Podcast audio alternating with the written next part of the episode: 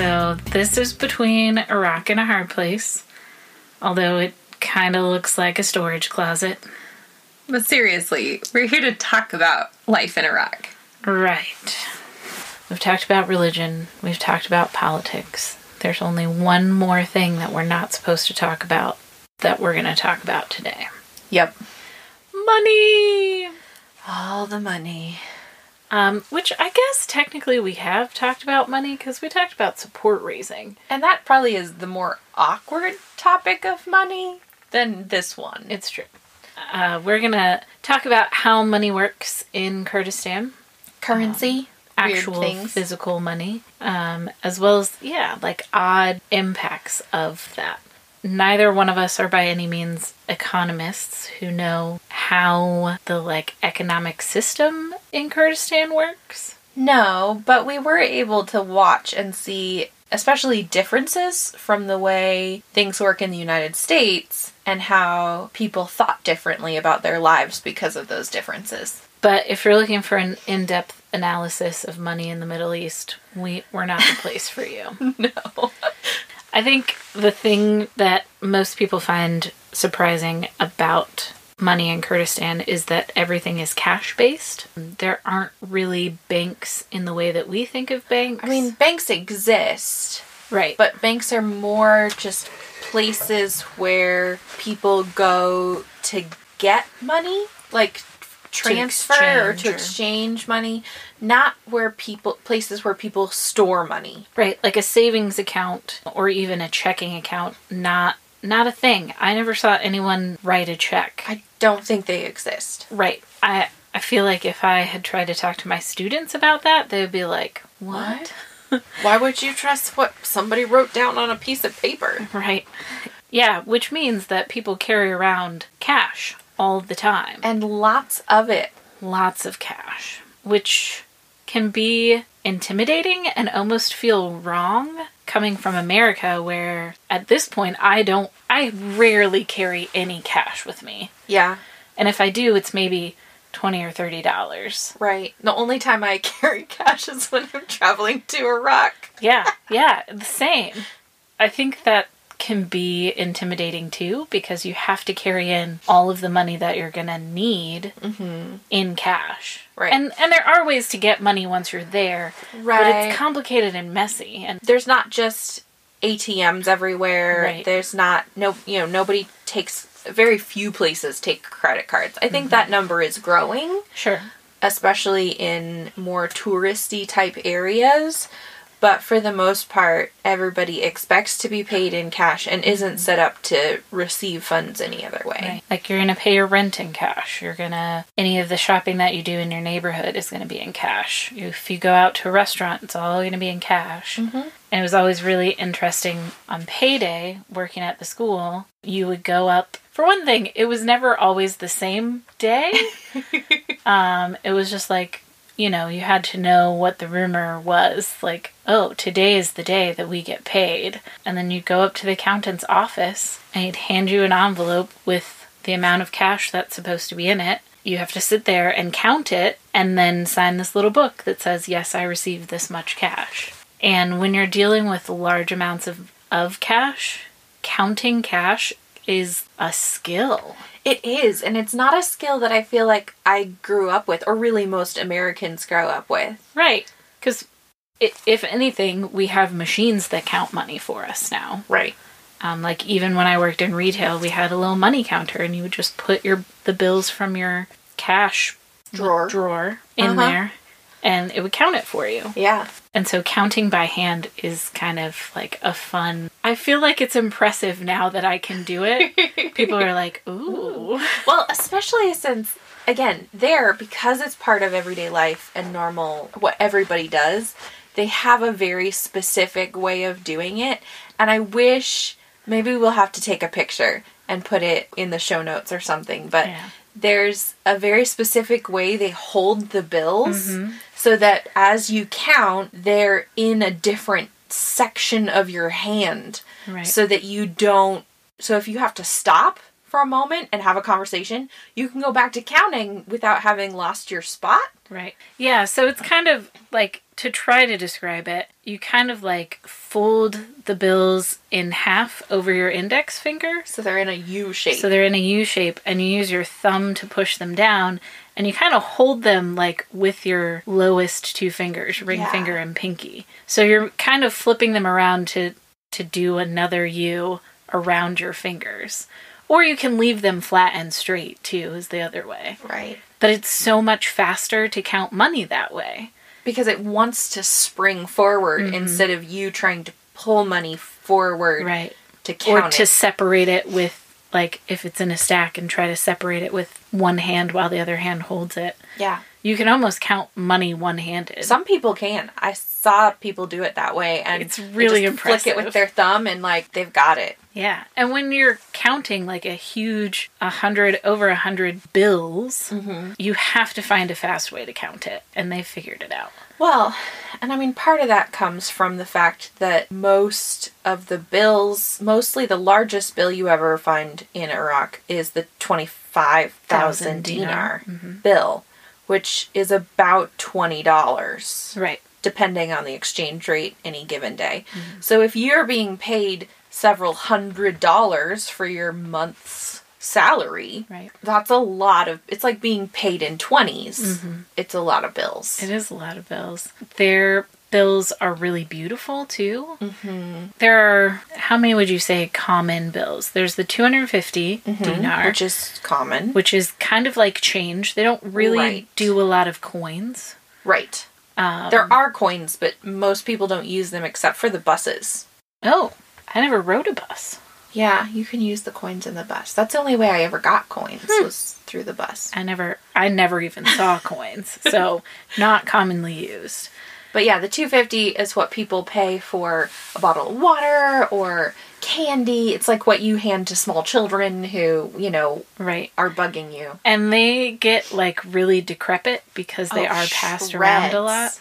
And so they'll get one that's like tattered and taped together, and like some places will take like a half of one because it's kind of like this doesn't ah. have a lot of value anyway. Right. Then there's the is There, a there is a 500? 500. I rarely I saw I them. I had some of those, but yeah, those are not super common. So the next one would be a thousand. Yeah, dinar. and those are really common. and they're like tan dust kind of color, orange, yeah, almost, and those are almost equivalent to a dollar. Almost, yeah. So they're also fairly common when you get change for something. Right, and it's like what you know kids would pay for lunch in the snack bar with you know two or three thousand dinar. Or, mm-hmm. you know, you buy a sandwich in the bazaar. Or, And those get beat up too.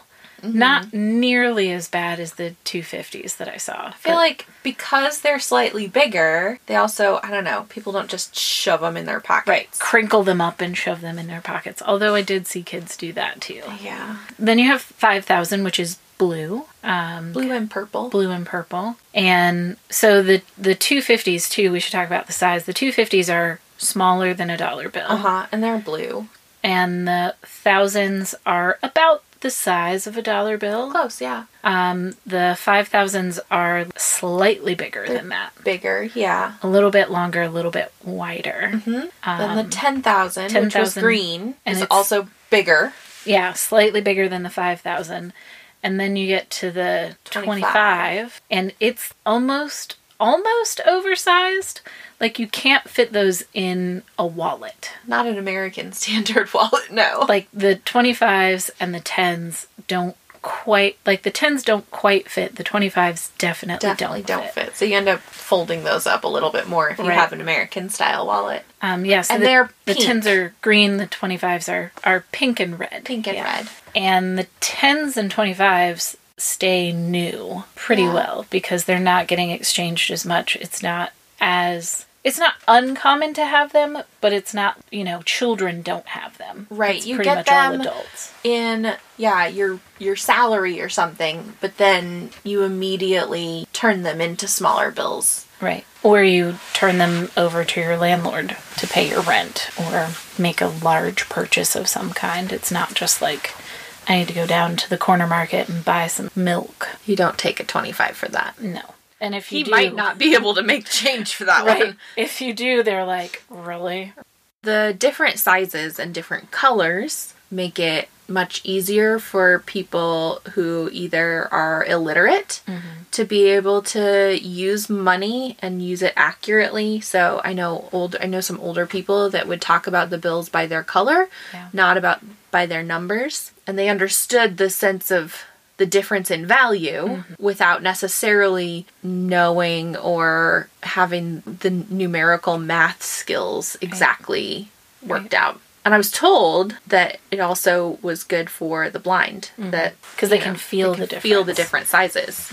Um, I also really liked that the bills are in English on one side and in Arabic on the other side. Uh huh. It also had the English numbers, which are actually Arabic, and Arabic numbers, which are actually Hindi, on them, which is A whole sorry nother if that's conversation. confusing, different conversation. But it meant that it was accessible for me to know, like, okay, this is worth this much money. I it also includes people who don't speak or read Arabic or English could also figure out by the size and color what the different monies are worth. Um, So it makes it a lot easier, which, if you're going to be a cash based society, everyone has to be able to know how to use the cash that you're using. Um, so it makes a lot of sense. It's one of those things that I wish, like, I wish America would do. I wish we would make our bills more distinct than they are and more accessible for all people. Yeah, because I've worked with internationals here in Nashville and going through those different bills, like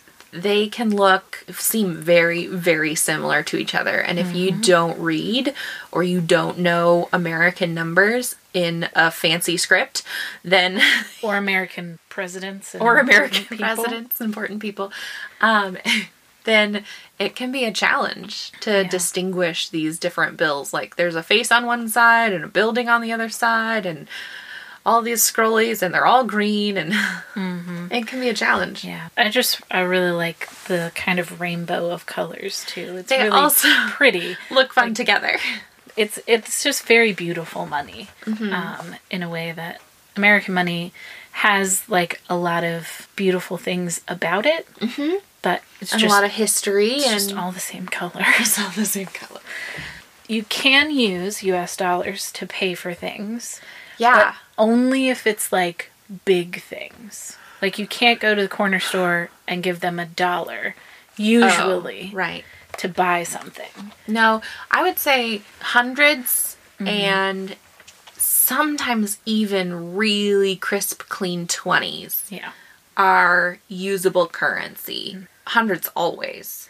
I mean, if Uh, not, it's- not always. Well, okay, not always, but even a store, if if they can make the change for it, Right. probably will Yeah. accept your hundred dollar bill $100 and bill. give you change. I Obviously, not everyone can all the time, but I I went into a store once and I only had a hundred dollar bill, Mm-hmm. and I was buying like probably fifty dollars worth of stuff, and so I was like, yeah, this will work. This will be fine. And I handed him my hundred dollar bill, and he looked at it, and he looked at me, and he said, "This has seen too many journeys." yeah, and he handed it back to me and i was like it's a hundred dollar bill and like it's not brand spanking new but i just watched you take a ripped in half 250 dinar bill from like this small child right. But there is that sense of only new dollar bills are okay. Like Right. Different times, different people are more or less picky about that. Mm-hmm. Like I've seen bills that had like a weird stamp on them get turned down. Yeah. They're like, oh, maybe that stamp means that it's counterfeit. Like, Right. I mean, to some extent, how do they know? right well and i was there and you were probably there when the hundred dollar bill changed Yeah. like the design of it changed and i brought some of the new hundred dollar bills Oh, you did. and tried to exchange it. And I think it was the first time they had seen them, and they were like, "This isn't real." you're like, And I was it like, is real. "It is real." this is you're gonna see a lot more of these. yep. So like it works, but sometimes it doesn't work so well. Yeah, I know. Before I would leave, I would go into my bank and you know get my cash out to take with me, and I would always ask, okay, can you get me you know clean bills without any stamps or tears or especially since I was originally from a pretty small town, hmm. I got so that I knew it would be easier and better for them if I went in a few days in advance and said, "Hey, I'm going to need two three thousand dollars Right. worth of clean bills in you know in three days. Can i come get them then? And they'd be like thanks for letting us know. Yes we'll start collecting the pretty ones. Mm-hmm. I mean and they understood Right. why and Right, you know we're happy to accommodate me. But it was a weird thing being like um i'm sorry i'm gonna have to reject this perfectly good bill because it's got this weird marker mark on the corner that Right. someone probably marked on it to test to see if it was legit and it came out legit but the dudes in iraq are gonna maybe fuss about that. I don't know it's time for silly songs with. Not really. I'm not going to sing. Um, but I do want you to share this podcast if you have a chance. Even if you don't have a chance, this is your chance. So share this podcast with someone who you think would find it interesting, someone who loves to travel, someone who hates to travel, someone who doesn't have their passport because everyone should have a passport. Now back to your regularly scheduled programming. There are a couple of different ways that you can exchange dollars too. which i found was generally the better way to do it not mm-hmm. just to try to go to your local corner store with a hundred dollar Right. bill and hope they could give you change Yeah, I gave up on that pretty quickly. So you can go into a bank and mm-hmm. exchange. it's kind of complicated It's a little complicated. We sometimes they're not open we sometimes could do it through the accountant at school and be like, "Hey, we have 2 or 300 American dollars. Can we come in and give you the the US dollars cuz the school could use them more Especially easily than for yeah really individual. large purchases are often i feel like more often done in dollars mm-hmm. than in like if you're going to buy a car or right it's almost all like those ones would be almost more likely to be in dollars Right. So we would do that sometimes. They didn't really love that we did that. Mm. Uh, and eventually they were like, yeah, we can't do this for you anymore, which is totally understandable. But the main way that most people exchange money is you go down to the bazaar and there are all these guys sitting there with like boxes with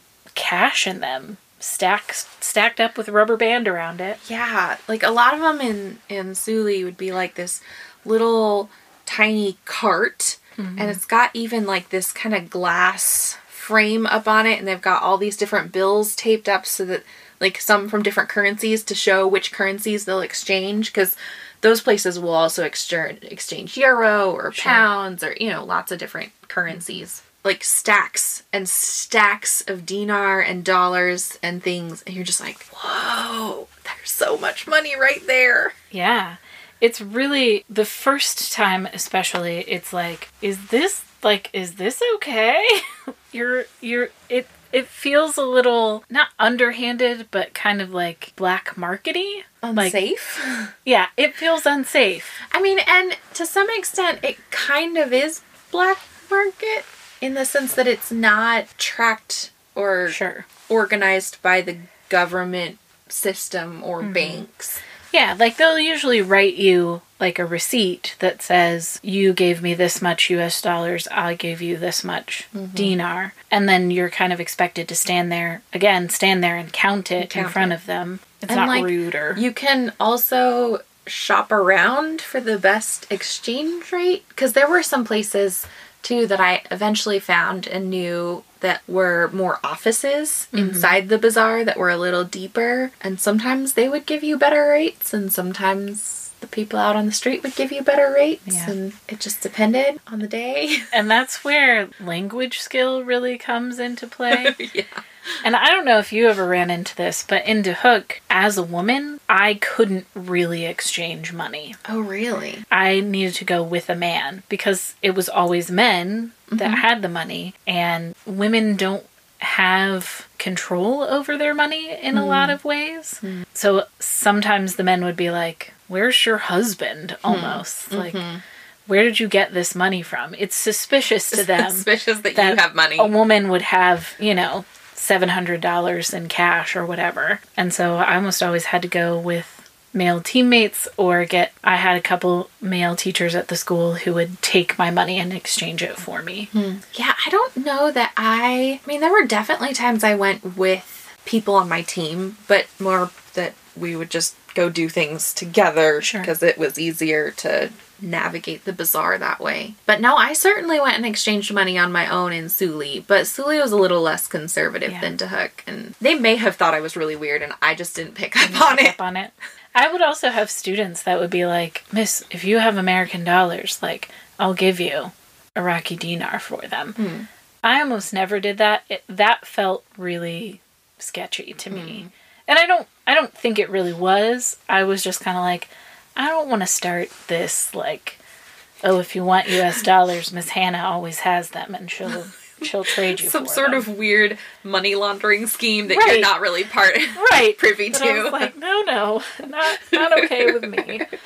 Another consequence of them being cash based is that there's not a lot of petty crime as far as like people aren't gonna steal cash from you. The- like pickpocketing. pickpocketing, burglary, like all of those kinds of things that we think of as common in Europe or other places, like it really doesn't happen hardly at all. There will be people begging sometimes. Oh, a lot of the time. A lot of the time, but they're not gonna, for the most part, they're not gonna approach and annoy you about it. And it, it did get worse after um, ISIS. There were a lot more people who had nothing. But for the most part, you know, if you're at a in a taxi at a stoplight, they're not going to come up and like bang on the windows and beg you for money. Right. Most some of them will be trying to sell you gum or Yeah. Something that's like pretty that. common. So there, it's very rare that people are going to be like accosting you, which is different than experience of I've had like in India, where anytime you go out in the street, children are going to follow you around screaming at you to give them money. I've never heard of anything like that happening or anyone getting anything stolen from them in public. Mm-hmm. Yeah, I've only ever heard of one person, and it was kind of wrong, wrong place, wrong time. And the person who did the stealing was their family, and everyone that knew them was like, "There's something wrong with them." It wasn't a need to steal the money; uh-huh. they were just like unstable. Well, and I've heard of people having money stolen from them by family members. Sure. Or, you know, that kind of thing. Mm-hmm. But not just the random street crime that Right. you see in Europe. Right. It was really weird um, going to Athens and being like, oh, right, I have to think about people will take things out of my pocket or they will try to grab my purse and run. And so I need to be more vigilant about it. We've had multiple trips go to Greece and have things stolen. Whereas in the entire time I lived in Iraq, I- I never heard of any of my team members in any of those cities have anything stolen. From Oh, them. I've even like had cash that was in my pocket fall out of my pocket and some little kid pick it up and bring it to me and be like, here, sorry, you dropped this. They don't want to take it from you, which is kind of amazing. I mean, and that's why those dudes can sit on the street with piles of cash Right. and not fear for their mm-hmm. livelihoods. And even people, you know, you think about what what do we use banks for? Like some of it is that safety or or savings, but even the people like people keep stacks of cash in their homes, like their entire life's savings in places. I don't know where. In Some American parlance, safes. it's under their, you know, mattress. Right. I kind of doubt that that's actually where it's at, Right. but you know, I think it's interesting too. Another thing we use banks for is to get loans. Um, we borrow money, and that doesn't exist in that form in Kurdistan. No, people don't really get loans except from family members Right. in cash. Mm-hmm. Right. So, like, if you want to buy a car and you don't have all of the money that you need, you would go around to your family and say, Hey, I want to buy this car. I have this much money. I need this much more. Mm-hmm. Can you give me mm-hmm. something? I will pay you back. Houses are the same way. I want to buy a house. I need this much money. And so there's more there's more accountability for you as the loanee of like I will pay this money back and there's more of a check on like do you really need this? Your family is not just going to give you money for for the most part they're not just going to give you money for things that you don't need. So there's And they also more know. what you need. And sometimes they'll be like, "Oh, I can help you get a car for cheaper than that." Or I can get help you buy a better house somewhere else. So there that's that's kind of a nice thing too. All the networking that happens through that kind of shared cash expense Mm-hmm. category is not something that we do here in the I mean partly we're just so individualistic. It's Right. another way that society there is much more communal. If we want to go buy a car, we go by ourselves to right. buy a car or go to the bank and get a loan or go to the I don't know. I actually haven't ever bought a car by myself. so, You you go to the bank and you get a loan and then you go and, then buy your you go car. and buy your car. It's a much more like me and maybe a friend, you know, or mm-hmm. family member who is a advisor, Right. but it's not a communal process. Mm-hmm. I think WASTA also plays into that to some extent. That someone may loan you money, and even if you pay it back, you still kind of owe them. So There's when your they, interest. right when they come around and need something from you, they'll be like, "Hey, I loaned you money." Well, yeah, but I paid you back. Yeah, but still, I was there for you in your time of need. Right. So now that I need you for something completely unrelated, you owe me to some mm-hmm. extent. So yeah, there's your interest. Yeah, your good interest. point. I think too it plays in with things like I mean the way we have in the US like a credit score. Mm-hmm. Like in some ways your WASTA is your credit Yeah. score or even your behavior whether or not you're considered a reliable person in your family can all be part of that social credit. Which is is makes it difficult as a foreigner to do some of the things that would be typical for a national because we don't have a family that we can like I want to buy a car. I need this much cash. We don't have family members that we can be like, "Hey, can you loan this to me?" And if you want to buy a car in Iraq, probably no bank in the US is going to give you a car loan to be able to do that. No way. So you have to rely on supporters or your sending agency or yourself Yeah. to, to get those funds together to do that, which is fascinating. And I can't imagine what Kurds think when Americans roll up with loads of money to buy a car when they're like, who's giving you this money? But I mean that's Maybe they assume of- our families do it. I, don't think know. they probably do. Yeah. And in some ways, if it's coming through supporters, it is our family. Yeah. That as Christians, we have a family in the church that Yeah. supports us in some of the same ways Mm-hmm. as Iraqi families. We are a community. I think too I I did have students who knew about credit cards because the more well-off families will open bank accounts in Germany or Switzerland or wherever Other countries. other countries and get credit cards. And so, you know, their kids will be like, "Yeah, I bought this online." Where online buying is a thing that does not happen there Right. one, you can't get anything shipped there very easily.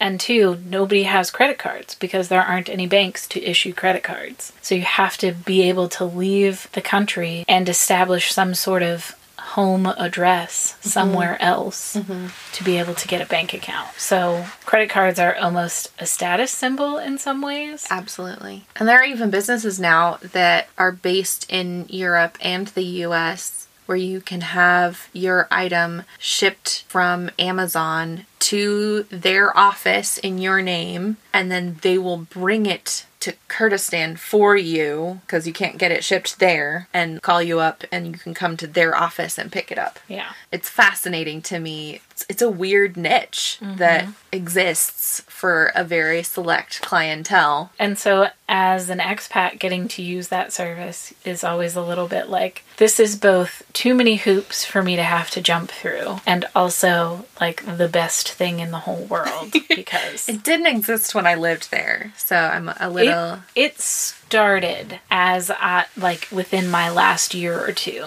I got a couple of things through through that that was just like this is so cool.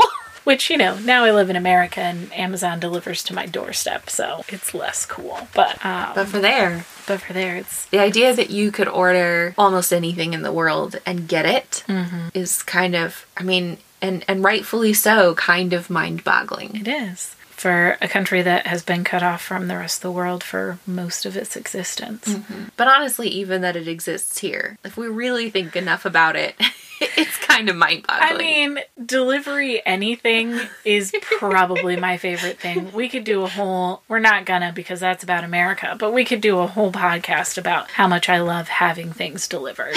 it's it's beautiful and complicated and and blows my mind. So don't take the things you have for granted. Right? Yes. Maybe go out. Don't go out tonight. Just order in. People will bring food to your door and you don't even have to give them cash. You can do it all through like the internet. It's amazing. Like it's amazing. But also uh, take into consideration how your life would be different if you did live in a cash only society. I know some mm-hmm. people do that for budget budgeting. Mm-hmm. They choose to only pay for things in cash. Imagine if that was the only pay- way you ever paid for anything ever. How how different society would look. And how differently you'd think about what saving meant or investing mm-hmm. meant. And uh, we'll talk to you later. You can find us at Servant Group International on Facebook or Instagram or on our website at servantgroup.org. Yeah, and if you have a question that we haven't answered yet, send us an email or Facebook message. We'd love to hear from you. Thanks for listening. You've chosen the wrong podcast. um,